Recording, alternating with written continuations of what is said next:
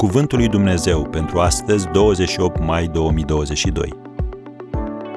Lucrează la relația ta de căsătorie.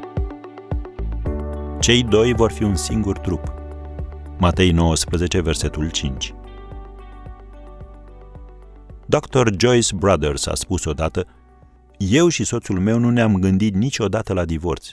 Uneori ne-am gândit la moarte, dar niciodată la divorț. Am încheiat citatul. E ușor să te căsătorești, dar este greu să trăiești împreună frumos.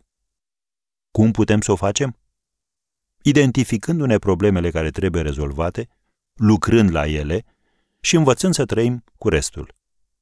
Sfărăitul, orele nesfârșite petrecute în fața televizorului la sport, lipsa comunicării, șosete murdare aruncate pe jos, paturi nefăcute, obiceiurile soțului tău care te pot scoate din minți.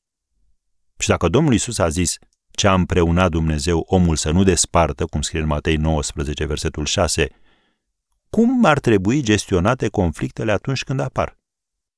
1. Atacați problema, nu vă atacați unul pe altul. 2. Vorbiți încet, păstrați-vă calmul și astfel vă veți putea asculta reciproc. 3. Alegeți cel mai bun moment să deschide subiectul, nu când copiilor le este foame sau când amândoi sunteți obosiți. 4. Nu uitați, bărbații și femeile văd lucrurile diferit. Deci când soțul sau soția ta își exprimă punctul de vedere, nu ofta și nu-ți da ochii peste cap. Ceea ce terapeuții în materie de căznicie numesc ascultare activă necesită aprobarea celuilalt prin parafrazare, validare și feedback pozitiv. 5. Vor exista momente în care fiecare va trebui să facă un compromis. 6 alegeți-vă cuvintele cu grijă.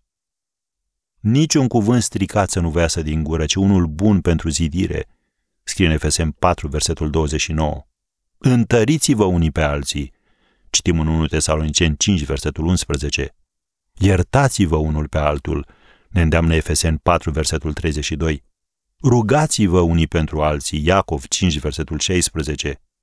Să ne îndemnăm la dragoste și la fapte bune, scrie în Evrei 10, versetul 24. Purtați-vă sarcinile unii altora, ne învață Pavel în Galaten 6, versetul 2. Fiecare să dea întâietate altuia, scrie în Roman 12, versetul 10. Așadar, lucrează la căsnicia ta.